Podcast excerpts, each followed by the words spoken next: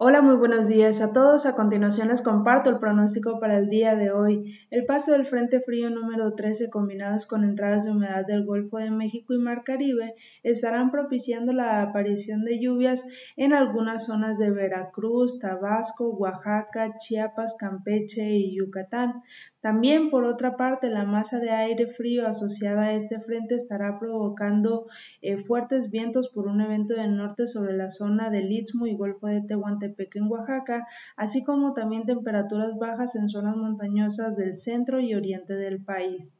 Finalmente, también tenemos que algunas zonas del noreste, centro y occidente del país, en donde se incluye el estado de Jalisco, se prevén lluvias aisladas hacia el final de la tarde y noche debido a la presencia de vientos en altura, los cuales nos están aportando humedad importante para esta zona que estamos viendo en pantalla.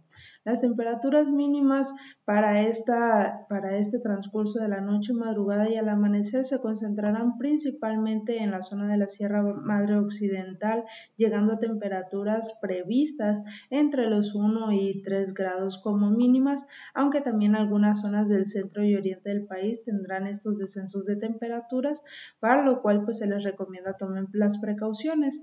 Ya para lo que es Jalisco, pues tenemos condiciones variadas hacia la costa, un poco de cielo soleado mayormente, aunque también se tendrá ingresos de nubosidad en el transcurso del día.